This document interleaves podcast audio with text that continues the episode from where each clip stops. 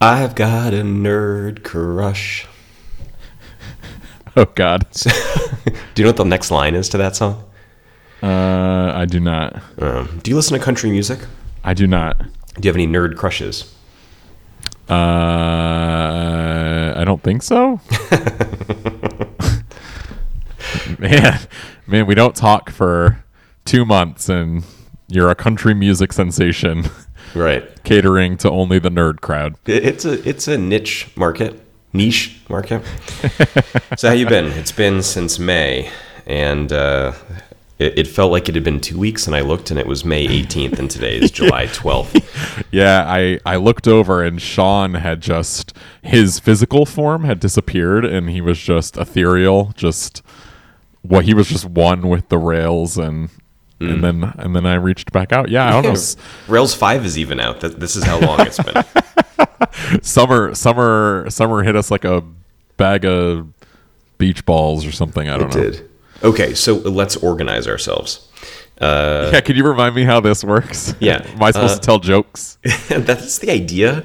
Uh, and uh, well, this is no joke. Rails 5 is out. That's that's accurate. Uh, yeah kind of a you know I, don't even know that i have much to say about it. I have a, a project right now that's sort of right in the middle of development. Um, it'll be live in ooh, i don't know about five weeks from now. And we use rails 5 we knew that rails was about to come out so it was i think a release candidate 2 at the time. And uh, so we decided that we'd go with rails 5 for that project. And like the the, the good news is is that it was uh, almost a complete non-event um, yeah yeah you know, really didn't it didn't change much.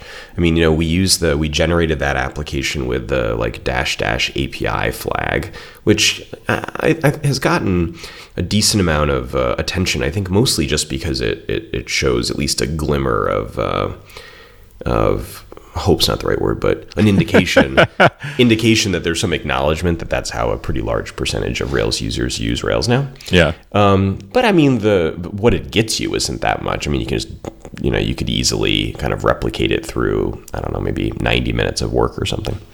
Um, and the rest of it is pretty. It's a it's pretty much a non-event. I'm not using Action Cable, which is I think maybe the number one uh, headline feature. I'm not opposed to it either, I suppose, but it, it doesn't exactly fit with the way that the uh, the application is built, so I don't think that we would use it. Uh, and other than that, it um, you know had to update a handful of gems that uh, you know t- to be Rails five uh, friendly, which wasn't a huge deal either. So I don't know. I mean, is that is that good news or bad news that it was a, a a total non uh, non story? i vote good news i mean if you think back to like almost every major bump like since rails three and four you know like you you planned like weeks Oh, at least on a time. big application you know you were like oh god i gotta all right asset pipelines here folks strap in you know uh, and so I, I think it's good i mean uh, none of the features that really got released in rails 5 tickle me or you know are gonna make me sort of rush to create a new app or something but i think that they're just trying to um, you know, acknowledge how these things are being used a bit more and make it a little bit easier to get in and get going and, you know, use WebSockets or do the API thing or fix a couple of weird, um, you know, issues with uh, getting at data and just like little things, you know, um, little sort of uh, onboarding improvements is how I describe it. I don't want to Yeah. say little, I'm for, you know, I, it could have been a shit ton of work, but, um, you know, improvements. Yeah. Yeah, I think that as far as Rails go goes, I am interested in stability over all else. Yeah. Because I think the majority of the things that I get concerned about about sort of Rails as the platform for um, the future are sort of inherent limitations of Ruby, not Rails. And you know, so like, do I think that I would probably use something else, possibly for certain classes of apps, sometime during the next 12 to 24 months? I think so, but I don't think for most apps that's true. And as it relates to most apps, I I think that uh, you know Rails staying solid and uh, keeping componentized and being especially good to to sort of handle the the API uh, side, which is how you know how I mostly use it. Um, as long as it's focused on that, I think that's that's pretty much what I'd like. Yeah. No, I agree completely. which I sort of I, I get how that can be a little bit stressful for some people, right? Because it does take away a little bit of the excitement, or maybe a lot of the excitement. Um, and I think acknowledging even that Ruby may have its limitations that uh, for some How dare that- you. Yeah, I know it does feel like a how dare you. Dare you? Do you do you feel that way? What that Ruby has uh, limitations? Yeah, well, well, that the limitations are. I mean, obviously has limitations, but that they are uh, notable. Yeah, but I think I think I think what people are beginning to acknowledge more is that you the trade-off is explicit now. Do you know what I mean? Like the more the more there are other languages that can do like performant, uh, concurrent, but with some kind of uh, happy vibe that Ruby always gave off. Like, I think people are just going, okay, you know what? I guess we don't need to fake it anymore. Sure, Ruby has these limitations. If you want to go build something, dot dot dot, you can go use Elm or Elixir or like whatever, you know.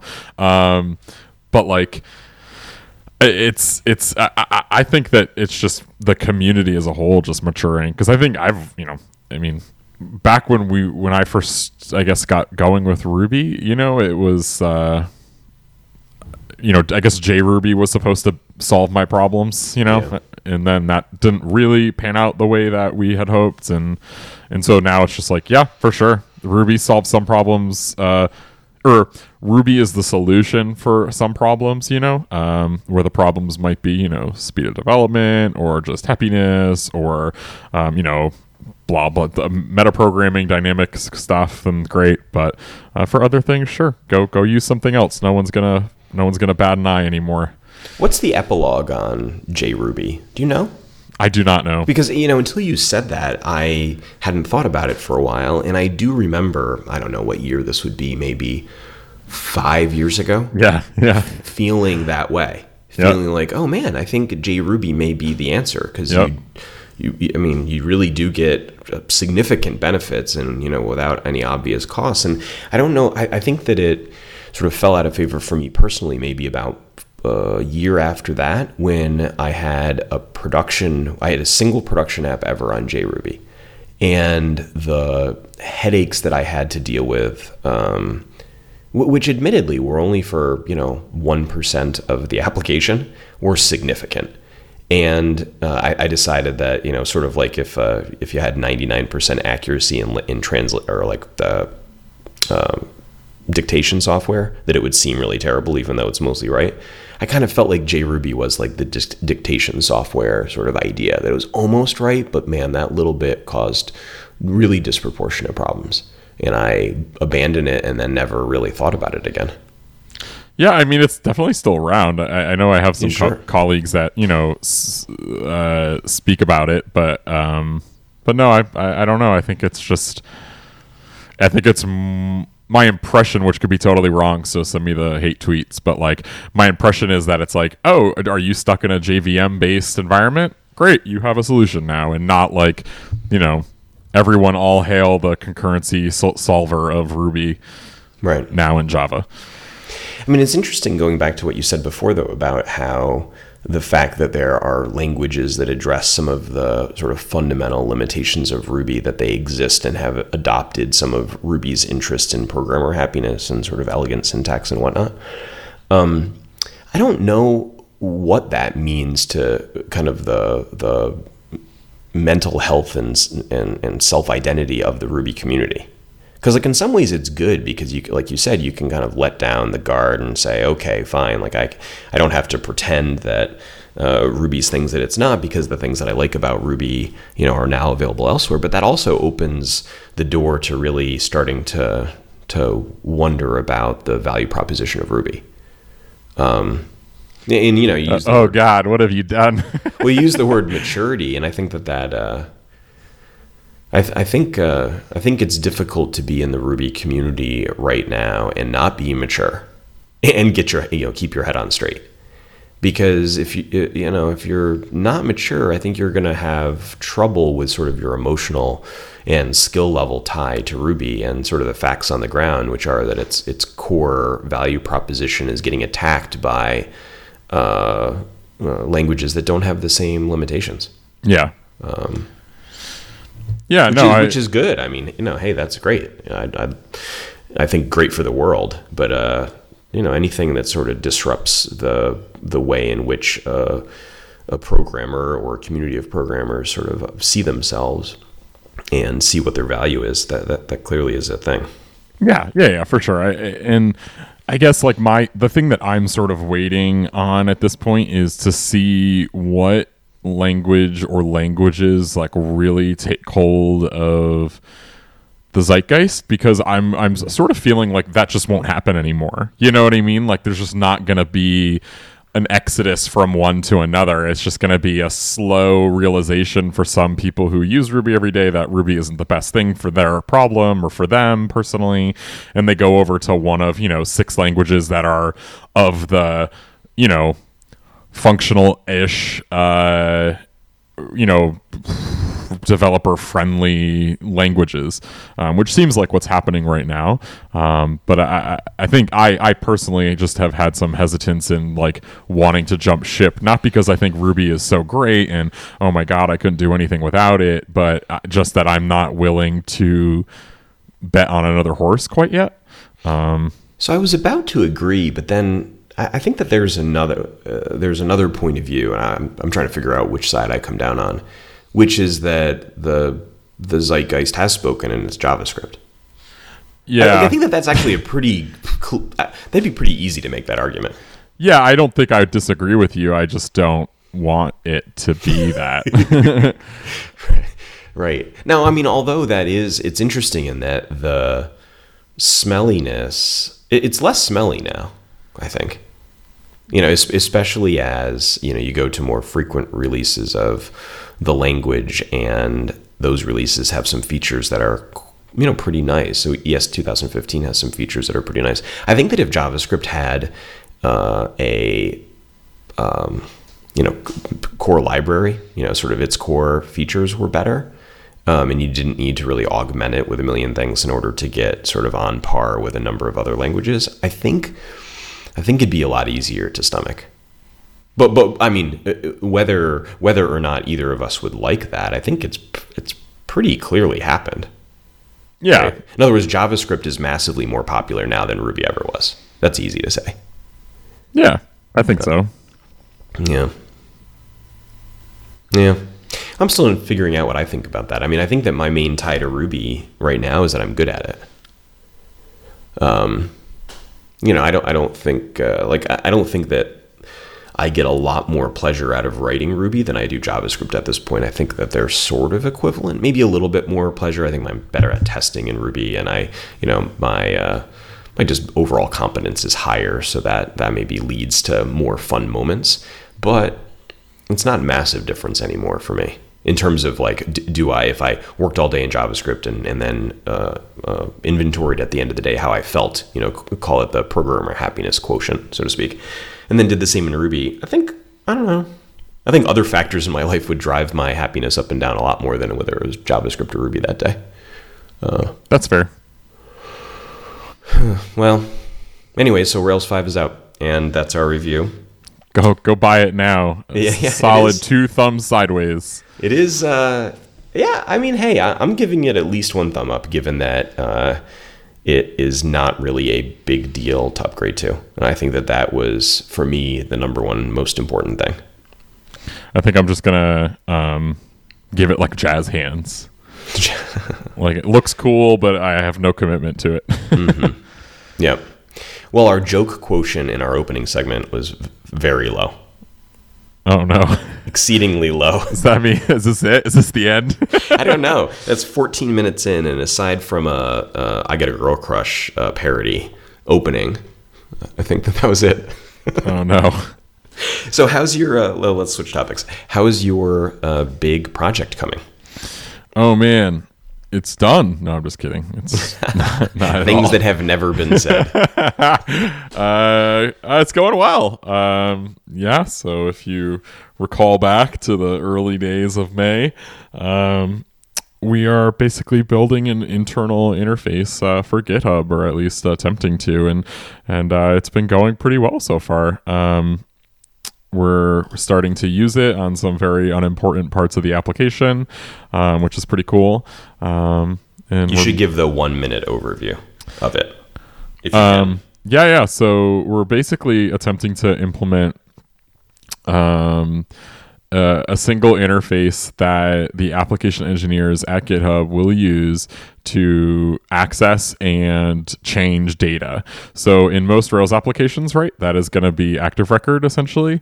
Um, you use that through the controllers. Uh, instead, given GitHub's complexity and there's some services and whatever, we're basically trying to put a um, an interface, a querying language in front of that, that where uh, we can control all of um, the data access, the data changes, etc., uh, and to avoid things like n plus ones, bad joins, bad updates, too many updates, all that sorts of stuff that sort of creeps into your uh, application over time. Uh, and so, I don't- just giant caveat that I don't think this is something that everyone should do, um, or like this is the future of web development or anything like that. But I think it's going to work really well for us. Um, and the interface we're using is GraphQL. GraphQL is a querying language where you specify. Um, you, you specify the just the data you would like basically and then in your application uh, you parse that and you resolve from the requested data to uh, basically a json uh, blob uh, and uh, the actual implementation of how you do that is up to us but the query parsing and sort of schema definition the description of what data you're going to expose uh, is pretty standardized uh, via graphql which is a facebook open source uh, project. Uh, facebook uses graphql for all of their mobile applications and a bunch of other stuff on their side but we're we're we're using it now too All right, give me two highlights and two lowlights of the project so far. Um, it's pretty cool in terms of like just getting the data that you need sounds like such a simple thing, but it's it's so cool to be be able to just say like, you know, I want the login. And so anyone who's ever used MySQL is currently rolling their eyes because it's like, yeah, sure, you know, just don't put a star in there and you'll get, you know, just what you need, you idiot. I think that the Um, eye rolls are sort of warranted there. Oh no no no for sure, but like, uh, but in terms of like in comparison to say our current REST API, right? Um, you know, we're returning a plethora of data to you that is sometimes extremely expensive to actually calculate, and odds are you're not using any of it. Um, and so it's been pretty neat to start to you know build uh, the um, you know, build a way just to allow um, currently our people to access just the data that they need. Um, we've started building a sort of um, client uh, library to consume this. So you can basically like in partials, in views, like you can define the data dependency that that view has. So like basically you can say this in order for me to render this partial, this GraphQL fragment, this like uh, kind of subquery would would need to be run. Uh, and then you can go when you go to render the view, you can basically build a query, build uh, an abstract syntax tree to run against GraphQL, so you can have all the data you need, um, like right where you can define the data that you need right where you go to actually render it. Um, so that's been pretty cool to sort of experiment with that. Um, uh, in, ter- in terms of downsides, uh, I mean, the big problem that I think the project uh, has had up to this point is just getting enough people to use it that we can sort of learn from it, but not too many people to use it that it makes change difficult, right? Uh, you know, we could make it perfect or in giant air quotes and and hold off, but I've always really hated that, uh, and so my sort of um, bias is always towards getting it in people's hands early. Um, you get feedback uh, as long as you sort of scope the feedback that you're looking for and protect yourself and or the system if necessary from you know bad things. But at least that way you're getting the data. You know you're getting actual data from actual usage and you can make changes as you go. And so um, it's been a little bit painful, but also great to be able to sort of get people to start using it, uh, even though it's only you know two months in or a, uh, a little more than that now. Um, so, I mean, that's been pretty good. I think that the um, other sort of interesting downside or upside, depending on how you think about it, is GraphQL super new, right?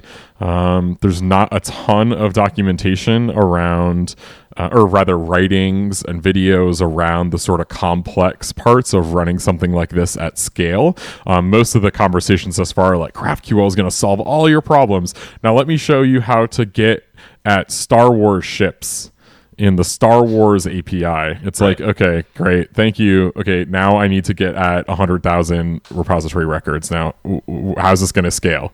Uh, and so a lot of that's been learning on our own and starting to work with other people um, that are using GraphQL in, in at scale. But um, but it's been it's been a little bit uh, you know it's been it's been a little bit tricky because in most most technology, at least in my sort of experience, it's been like okay, yep, you know what? Everyone's using MySQL. GitHub's also using MySQL. La di da. You know, the problems have generally been solved. But I think for me, at least in my career, this is kind of one of the few times where it's actually new. It kind of reminds me of like early Rails days where you're like, huh, I guess there isn't a blog post for this or a Stack Overflow or some really nice documentation describing the upsides and downsides. It's this is the this is before there's a Railscast on GraphQL. Right. Right, right. At least at least talking about things that aren't like, you know, wow, action cables, cool. You can send data down right away. It's the conversation of like, so you have 10 million concurrent connections. Like, how do you, you know, like that? It's we're we're, uh, we're trying to bring the conversation to that second part to show that, you know, sure, Facebook has proven this worked at least in some degree, um, but like, what what is it going to be like when the rest of us try to use it? Uh, at scale? Now, have you found many areas in the spec, I guess you call it, in the spec that feel off when you try to use it at scale or is it just a comprehension issue that like once you get it it's actually designed pretty well so far but getting it takes a lot of discovery um, yeah, I, I, would say that generally speaking, it's designed really well. I think that there's some things, like for example, um, um, failing well is kind of difficult in, in GraphQL. There isn't really a really good way to uh, fail partially in a response, right? So you have this like big query, and then maybe there's a service that's just not available like halfway through it. Um, because GraphQL is typed and cares about nullable and non-nullable fields, um, if if a non-nullable field can't receive data, then a, a, potentially a large portion of your query, if not the entire query, basically gets killed. Like the whole all the data won't be returned because it needs to follow the constraints of your schema, which says you know this is gonna be a string and it's non-nullable, so it's always going to be there. Um, and so that can be a little bit tricky when you have complex services underneath, where you know some need to be able to fail without you know too much trouble and uh, to the end user.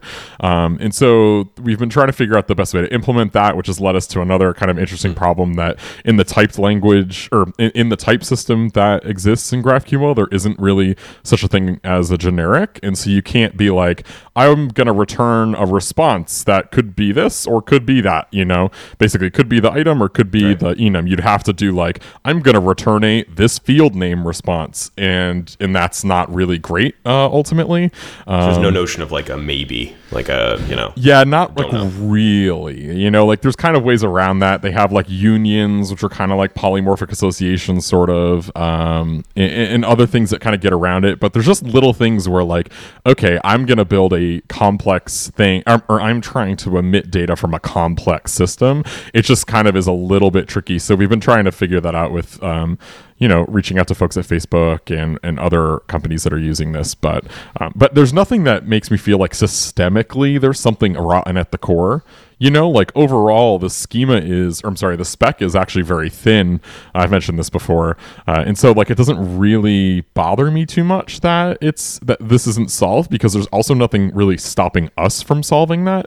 Yeah. Um, you know, there's lots of ways for us to emit more data and everything else, but um, uh, is the conventional wisdom about the the point you made about like what if some subsystems failing and that you know returns uh, null for something that can't be null in the in the schema? Is the answer to that that you know well you shouldn't be federating so much through one endpoint instead should should compose together what you need from the client side? And you know in other words that's a that's a hint that maybe you've got too much wrapped up in this endpoint. Is that like the is that what people would say Um, I don't think so. The, the the real issue there is basically like the data expectations that you have, right? So in in in a GraphQL schema, like I mentioned, you can say whether a field is nullable or non-nullable, and then um, when you get a non-nullable field that for whatever reason cannot be filled, um, GraphQL um, the spec basically says you climb to the first nullable field that you have,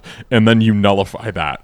So if it's a nested schema, right, you deep down there's a non-nullable field, then you just climb up to the first nullable and you block it off, and you and you return null there, and then Oh, I see. it's up to us to go in like in an error block or in like an extension block our extension key. We can go hey this data wasn't available because the server was down or whatever. And then the client can decide how to act on that data. And so it's not um, it's definitely not a like all or nothing like oh god this one thing couldn't get run. Uh, no data uh, it's more just you being very careful about how you sort of frame your data requirements so you can you know basically climb and stop instead So it's like a it's a schema design issue more so than a, a sort of fundamental. Yeah, it's schema design and like best practice, right? Because like you do want to tell the client, at least in my opinion, you want to tell the client potentially like this is unavailable.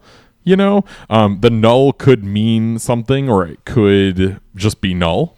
Um, and so, you know, it's like, how, what's the best way to let the client know? Should you let the client know? Should you always let the client know? Should you know, kind of so on and so forth. I think that's one of the interesting sort of not schema specific or spec specific stuff that we're trying to figure out as we go. Sounds like an interesting project. I mean, it sounds like the amount of things you've learned so far, just on the technical side, related to this project, is are not insignificant. Yeah, no, it's it's been it's been uh, very interesting, and um, it definitely feels like there's something here. You know, uh, it's it's it's it's been. Sounds like a High School Musical song. I have to queue up the band in a second, um, but it's been it's been you know it, it's been like I said it's just been interesting. You know, normally it's like at least I, I feel like normally it's okay. This th- this is the this is a solved problem, right? There's a pattern here. Just go implement it, and your implementation can be clean or not clean or whatever. Like you're basically just doing your thing, and your craft is what gets in the way. Um, but this has been a, a little bit trickier or, or more complex than that because it's like okay here's kind of like an ikea instruction manual and we didn't buy any materials for you and so just make You this just have those funny looking guys. yeah the ones with like the first page is always like the phone and like angry squiggles Yep. over the guy's head except no one answers when you call No. yeah, I relate to that guy sometimes. uh, so we're talking about learning. I should uh, tell you about Dev Bootcamp. If you're thinking about becoming a software developer, you should check out Dev Bootcamp. They're the original short term immersive software development program that transforms those that are new to coding into job ready, full stack web developers.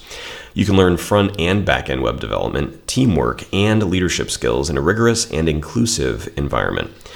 Uh, Dev Bootcamp has several locations around the country, and they're accepting applications now. You can visit devbootcamp.com slash Ruby to learn more. Uh, there have been over 2,000 graduates now to uh, from Dev Bootcamp. It's a nine-week remote, part-time, and then nine weeks on uh, on-site full-time program with one week of career prep at the very end. Um, they've got all the details on their website. Uh, why don't you go check it out? Again, devbootcamp.com slash Ruby. You'll learn more about it. Thanks to Dev Bootcamp for sponsoring the show. So tell me about the management side of this project. Has that been the has this been like a, a technically challenge? I, I guess there's sort of three dimensions of possible challenge you've talked about. There's the the technical side. There's the uh, collaboration with consumer side. You know, the kind of the release management, collaboration, uh, adoption, etc. And then there's the you're new to the management job on the team side of potential challenges. Um, has that has that been an interesting uh, process or or not so much? Oh yeah, I mean definitely it's been interesting. Um, it's been uh, it's been difficult in a way that I thoroughly enjoy, you know, um, but is also exhausting simultaneously. Uh, What do you find most tiring about?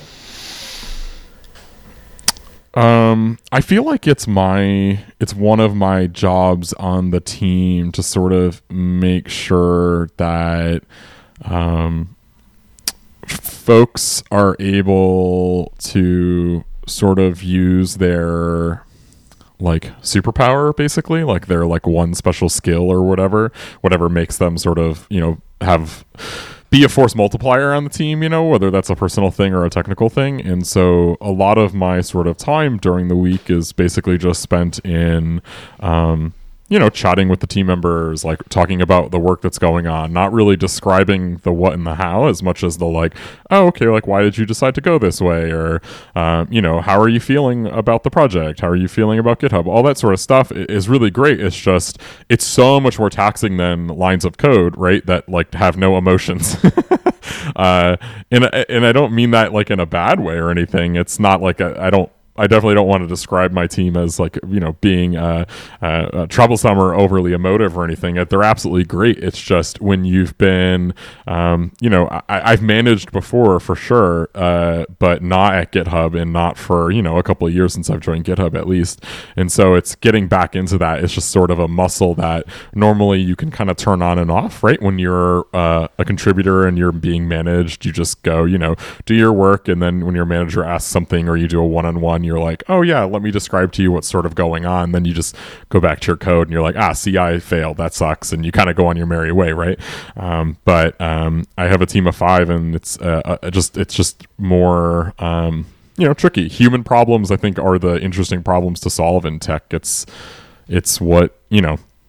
I feel like that's what uh, that's what sort of can can can make a, a, a good team great uh, or or not you know? Um, and I, I can be some tiny part of of that solution but it's it's just just different. It's just tiring in a much different way than uh, you know typing and being like blah blah blah test test test. Uh, now you're just bragging. We you said something in there that i think is uh, is interesting, which is this idea of you know what's someone's superpower and kind of leaning on that to get the most out of them. I sometimes find that there's a little bit of tension in that point, in that uh, in the short run, that's almost always the best thing for the team is to do what you said. Mm-hmm. In the medium term, for the team members, there be you know there comes a point at which um, their short-term value is going to get in their way or get in uh, the way of their own long-term or not even long-term medium-term development. And i found that there's some tension about about managing that sort of uh, seesawing between hey use the thing you're really good at and you know take some time to stretch and and develop new capabilities. Because mm-hmm. um, if it's all use the thing you're good at, I mean, think about you. Like you would never become a manager. You know, you'd never become a mm-hmm. manager at GitHub. Mm-hmm. You know, you'd never learn the skills you're talking about right now. And in the short run, you'd probably you know you'd probably be more productive than you were in the first say three weeks of the new job. But in the medium term, you know, you're worse off, and you know, the company's worse off. So it's an interesting it's interesting balance. Yeah, and I, I think for me, it's definitely very much non-technical superpowers. You know what I mean? Like. I feel like it's one thing to be like, wow, so and so is really great at um, looking at unmaintained code and realizing how it works and making the change. So when something's time sensitive, you can always go to so and so to do that. Like that, that's true. A lot of people have that um, people can have that superpower um, and, and, be valuable. But for me, it's I feel like they're much more um, like interpersonal or how you sort of view situations as like a superpower. Like for example, I have a uh, coworker that I, I really respect that um, they don't. Uh, they don't have any problem basically just at any point going like nope i don't understand that can you describe that Oh, so you mean it's something like oh, okay, no, it's not like that. Like to me, that's like uh that's something that can be really powerful on a project, right? Because it allows that person to sort of, you know, ask some inquisitive questions and make other people comfortable on the project to go, "Oh, wait, I'm going to raise my hand. I don't understand this and I don't look like a big idiot for asking that."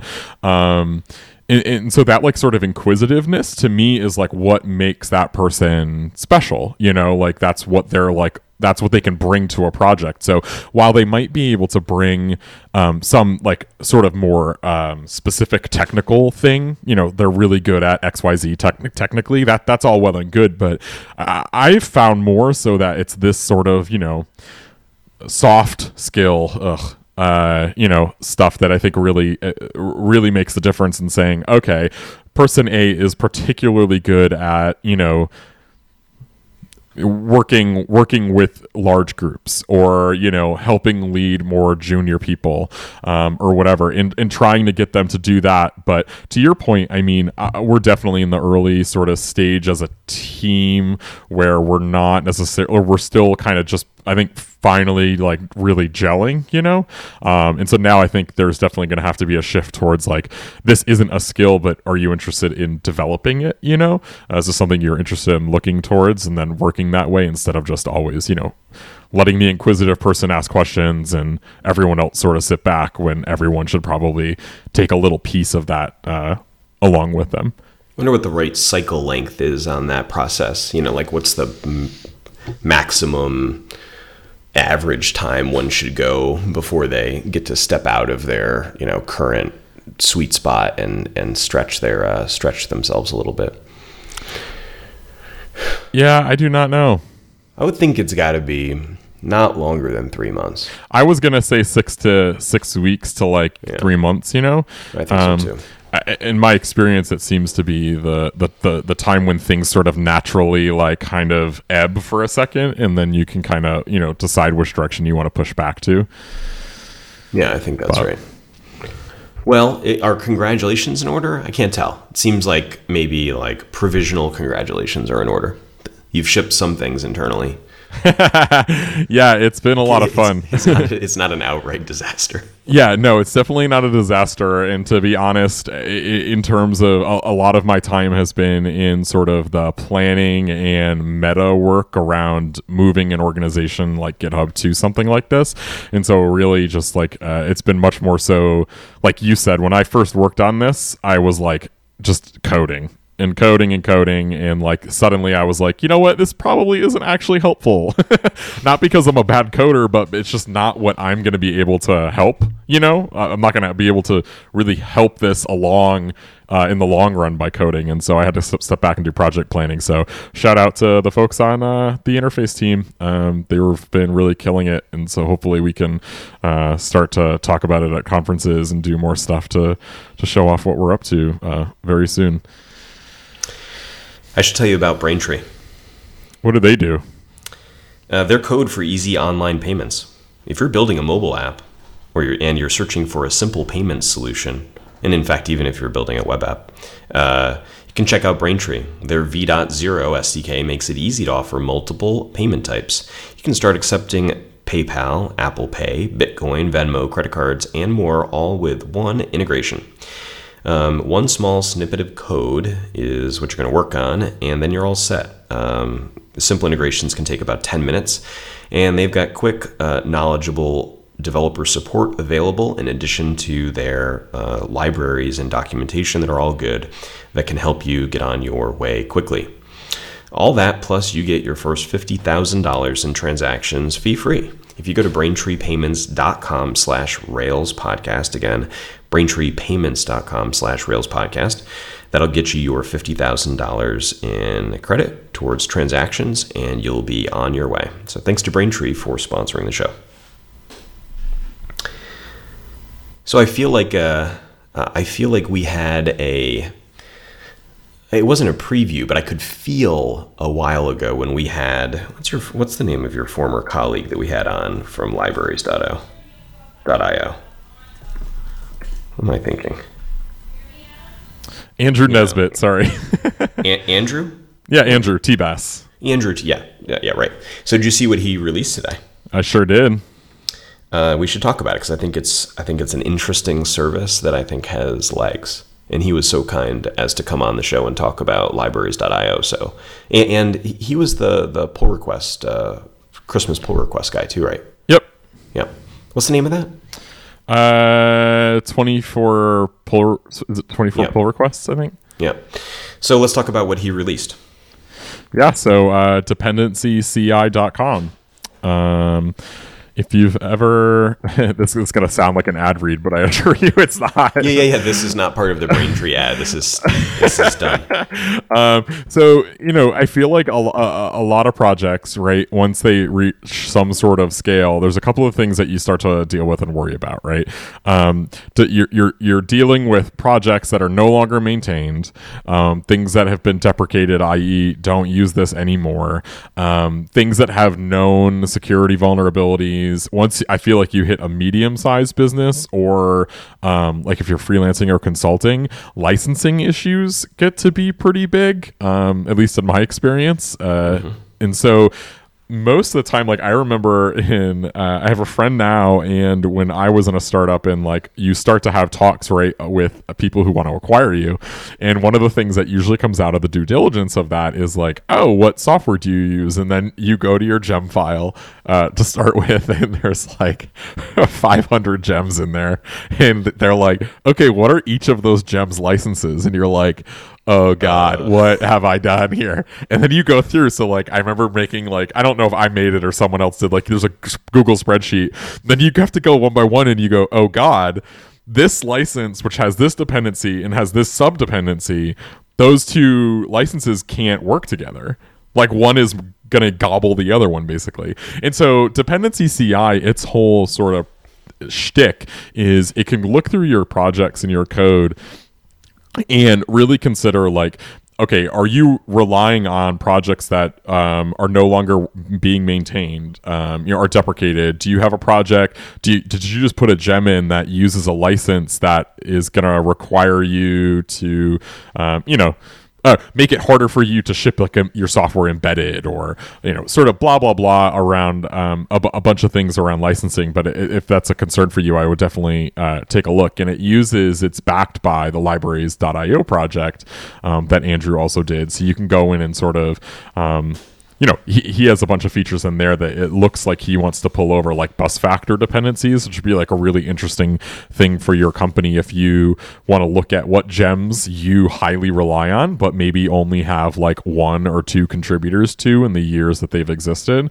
Uh, it might be an interesting way for you to go, oh, hmm, maybe we shouldn't, you know, use uh, chronic or something for time parsing because there's only five contributors. Uh, or maybe we should go and contribute back and acknowledge that you know god forbid this person dies or something like that or decides you know F it open source blows and, and leave. Uh, you know you're not going to sort of be up the creek. I like i love how clear the value proposition is. Yeah i agree completely. Like you couldn't you almost couldn't find a service that that that uh, has launched recently that didn't have for which there was not already a popular competitor, and to my knowledge, there isn't, that had such a fit with like 99% of commercial development. Mm-hmm. Really, mm-hmm. really cool. I remember when we were off air after Andrew was on, we talked about uh, a little bit about um, how we suspected that there may be a home run business underneath what he was doing. Mm-hmm. And he didn't seem to think so at the time, if I recall correctly. Uh, or maybe he was playing playing coy, yeah, playing possum. boy, who me? yeah, I don't know. It seemed like he didn't think so, but uh, but boy, what a uh, what a what a great value prop. So how does how does I guess I can't really ask you this. I was gonna say like when there's news like this that takes great advantage of the GitHub um, data platform. I'm not sure what you'd call this. The GitHub in, uh, ecosystem of and, and data like I could imagine it being kind of bittersweet if you're GitHub, you know, like on the plus side, oh my God, what a you know what a great thing that's built on top, and on the minus side, oh man, you know, could this be something that GitHub could do? And I, I find that tension so interesting. Like I, like I saw GitHub just uh, added in the um, issue reordering and milestones, mm-hmm. which is like a shockingly big deal for how simple it seems. Mm-hmm. Um, and that that seems to be sort of an acknowledgement that okay, you know, maybe uh, even though you could build that on top with the API, maybe there's some value in keeping some of that value creation inside the application. Mm-hmm. Um, d- as a as a engineer or now manager at GitHub, are you sort of asked to think about those sorts of trades? Um, you know, between sort of community enablement and value capture, or is that the sort of thing that you know, I don't know, happens somewhere else or or it, you know it isn't something that that is really that worried about. Um, I mean, I think it's something that is becoming more obvious as we as we grow you know so like for example with your issue reordering thing right i think i think the team that worked on that um and i wasn't privy to the decision to build this or anything like that but I was they, so unreasonably ha- un- I was so unreasonably happy. well, that's about the this. thing, right? Is like, you know, sure, there's a bunch of really great integrators like Waffle and Zenboard and all kinds of other companies that uh, Trello, right? That basically, sure, they they build boards, but a big part of that is like, look, I can order my issues, uh, and so uh, you know, enough people were uh, it felt like wanting it, and GitHub was like, oh God, what are we gonna do? You know, we we are gonna go use Pivotal, or we gonna go use Trello, or whatever. That it just at some point, I feel like the it makes sense. Okay, you know what? We should we should add this into our product, and we should figure out the best way to do it, so our customers can have this like base feature that they you know have been asking for or potentially don't know they even need right? Like a lot of people like to think of github as like oh it's all a bunch of professional developers who are really coding but that's really not the case right? There's a it's a lot of people learning how to code people only coding a little bit people doing a tiny bit of open source. Like there's a large portion of the github um, A lot of designers, a lot of project managers. Yeah, I mean, there's like a lot of other people using GitHub. It's not just the like sort of you know two percent of professional developers or whatever you know uh, number. Uh, and so it, I think for this, like for example, when like dependency CI came out, and Andrew uh, was kind enough to sort of reach out to me before uh, he launched it. You know, I'm stoked. I'm like awesome. You know what? If we haven't, if the product team hasn't uh, deemed this a priority for us yet, or we haven't been able to build it yet, or we haven't figured out the right way for us to execute this for all of GitHub and not just for people to like sort of add in, um, that's fine. Like, and honestly, it doesn't matter. Like when we added issue um, sorting, I don't think we killed the project management ecosystem in GitHub. You know, and even if uh, you know, even if we end up adding something like dependency CI, I don't think it's going to kill dependency CI. I just don't think GitHub, the way that we have historically and and more recently been adding features, um, you know, it's it's generally not a this is like a very specific thing that you need and it's going to do everything you need. It's like okay this is sort of the the blank canvas that has some knobs that you can turn but if you're looking for something very specific you can go integrate. And so I, i'm always like personally not really speaking for github just as like someone that works there i'm always excited when integrators add new stuff because i think it challenges the status quo of github the product. I think that it shows me as like uh, someone who works on the platform like oh man, if we could just give Andrew XYZ, he could be able to do this really cool stuff that maybe we want to do, maybe we don't want to do, but he can't do at all because we just haven't given him access to the data that he needs.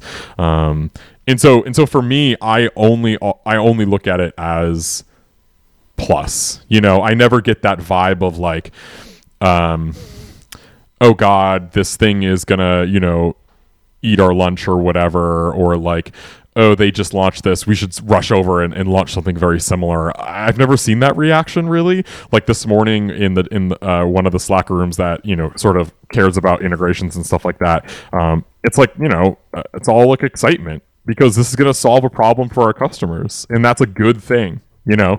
There's really no downside for these these tools to come out so at least um, again in my opinion uh, so I'm I, I love it. I, I love when new new interesting stuff comes out too um, that is very specific and isn't really like you know the fifteenth dot dot dot. Yeah, Trello. You know, Yeah, well, I was very excited to see it. I thought that, uh, yeah, I have not used it yet. I've got tons of projects, both open source and not open source, for which it would be great. Um, so I will between now and uh, two months from now, when we record the next show, I'll make sure to make sure to, yeah. In uh, I, take a tour. I would highly recommend it to give it a shot. It's dependencyci.com. Open source is free. If you only have personal accounts, it's $15 a month for unlimited everything basically.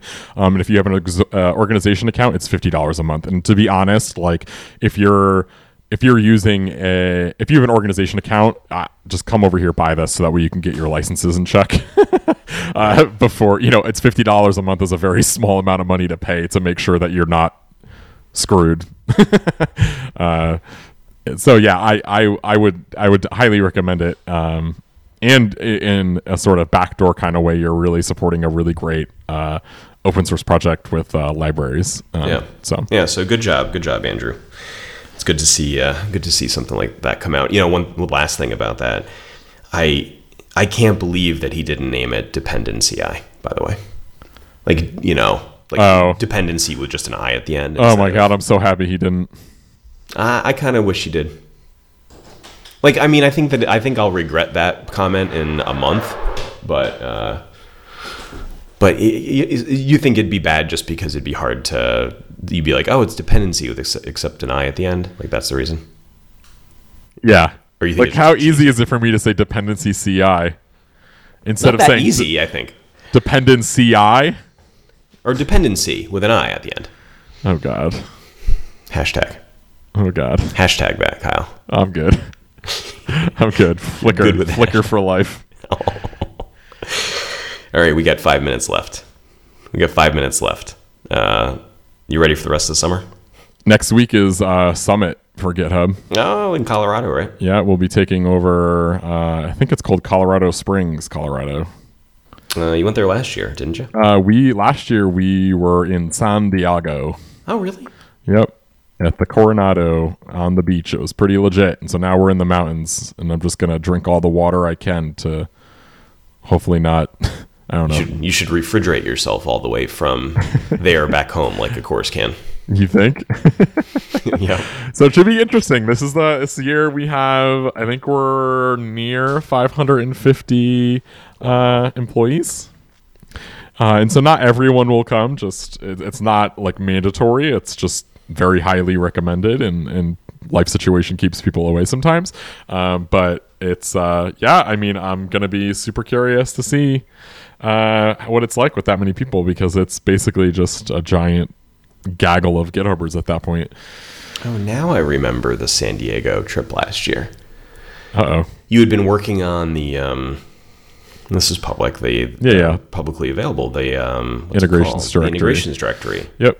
It was like it like came out last week this year or something. I think. It was uh, at Summit last year was when we were like having a sort of casual conversation where it just immediately seemed so obvious that we needed to build it, and mm-hmm. Summit was where I kind of Okay. put my Daigle flag in the ground and said, "This is happening. Get out of my way." Do you have a family flag? Oh God, I hope not. A, a it would it would have a lot of limbs or whatever. we should make that's a fun party. Like let's have a let's have a party at your house where we you know have a couple cocktails, and then design your family crest. Oh God. oh man, I don't think I have enough money for therapy after that one. Now, which which uh, strategy would you use? Would you go the route of like building a uh, family crest that tried to incorporate, you know, as factually as possible the history of the Daigle clan, or would you go resume style and just paint the pretty picture you wanted other people to see? I think I think I would go resume style. It would just be me standing on top of a rock, clutching my wife and holding my baby, and then a bunch of people below me. You do need therapy. See, that's what I'm saying. Good thing this podcast is back. I need that sweet podcast money to pay for this. Oh yeah, yeah. I would like that though. You know, they have those painting classes. This seems like a, Oh man, yeah. a design your family crest. You know, one, one, there's got to be a local um, yogurt shop that's going out of business this week. I could rent out the store from. Dude, yogurt isn't going anywhere. I don't know, man. They are they get cycled through pretty quickly. Well, Sean, it has been a absolute pleasure to be back with you. It has been good. We will we will we will do this again soon. We will do this again. Let's just leave it at again. yeah, maybe I'll just bring my equipment down and just plop it in the middle of Summit and just start recording while we're there. See who see who walks over. That's the only really interesting thing about uh, working at GitHub is like we could basically have like the coolest one day podcast of like five minutes with some of the biggest Ruby and Rails people. if I just like sat down with a sign for a half hour and I said, "Come, come, give me two minutes, John Nunemaker or Tenderlove," or Oh, if you you, had a sign, people would come over. I know. Maybe I should bring my stuff. Maybe we'll do this. And then I it mean, will you just, just. bring your iPhone. It records. oh, that's a good idea. Yeah, I'll just bring my iPhone, record, and then I'll send you all the audio, and we'll see what we can get for next week's there episode. you go. I mean, you were planning on bringing your iPhone, right? I mean, I don't know. It's you know, You don't want to be distracted. I don't want to be distracted. I'm just gonna bring a, a roll of quarters for the payphones. I think mm-hmm. it's like going off to summer camp as a kid. Yeah. There's probably one one payphone left in Colorado. At this point. So my mom used to tell me I would forget I would forget change rate when I would like go places during the summer, and so I would just like go and like call her collect every time, and she would be so mad at me because I'd be like, "Mom, I'm ready for you to pick me up." She'd be like, "This cost me twenty dollars." no money for gas left, Kyle. yeah, looks like you're walking. I, I think that we should, uh, on your family crest, we should have like a young, I don't know, 10 year old boy like, uh, hitchhiking with a roll of quarters intact in his right hand. That should be your family crest. Oh man, memories. Uh, one of my uh, mother's favorite stories to tell is of uh, me calling um, our next door neighbor when I was three, collect from Elmira, New York, on a trip. We were in the airport. yeah. What could go wrong? All right. Well, I think that's it for this week. Uh, if you want to uh, chat with me online, I'm barely known. And I am K Daigle. See ya.